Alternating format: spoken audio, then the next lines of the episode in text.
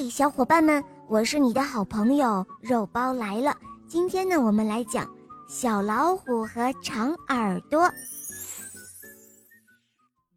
有一天，长耳朵兔子正在家里打扫卫生呢，突然听到有人敲门，他急忙去开门，原来是小老虎。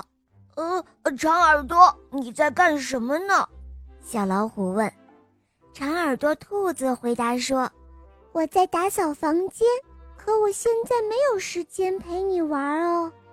小老虎说：“呃，那算了吧，我还是自己去玩吧。”看到长耳朵兔子正忙着打扫房间，小老虎便悄悄地把长耳朵兔家的时钟给拨慢了，然后他还大声地对长耳朵兔说：“喂，长耳朵，明天见哦。”长耳朵兔子打扫完房间，看到时间还早得很呢，就在家里休息了一会儿。这个时候，他的好朋友小熊来了。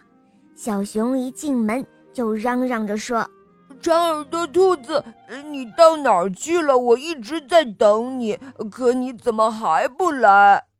长耳朵兔子看了看时钟，他说：“嗯，还没到时间呀。”这时候，小熊把自己的手表拿出来给长耳朵兔看，长耳朵兔子这才明白，哦，一定是小老虎的恶作剧，他把自己家的时钟给拨慢了。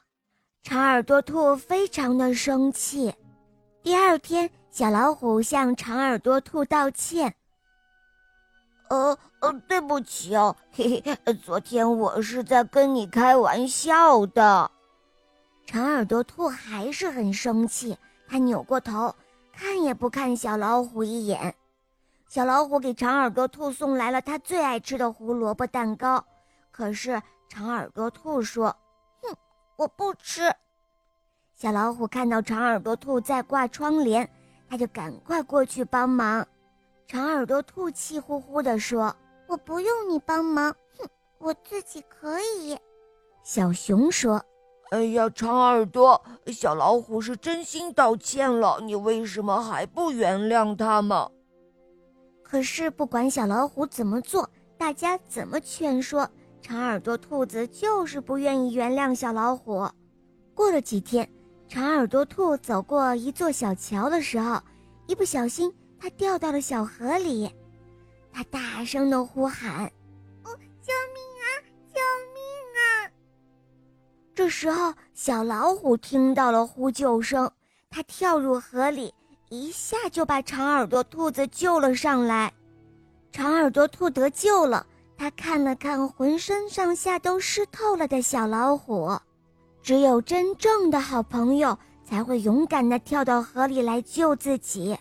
就在这个时候，长耳朵兔子原谅了小老虎。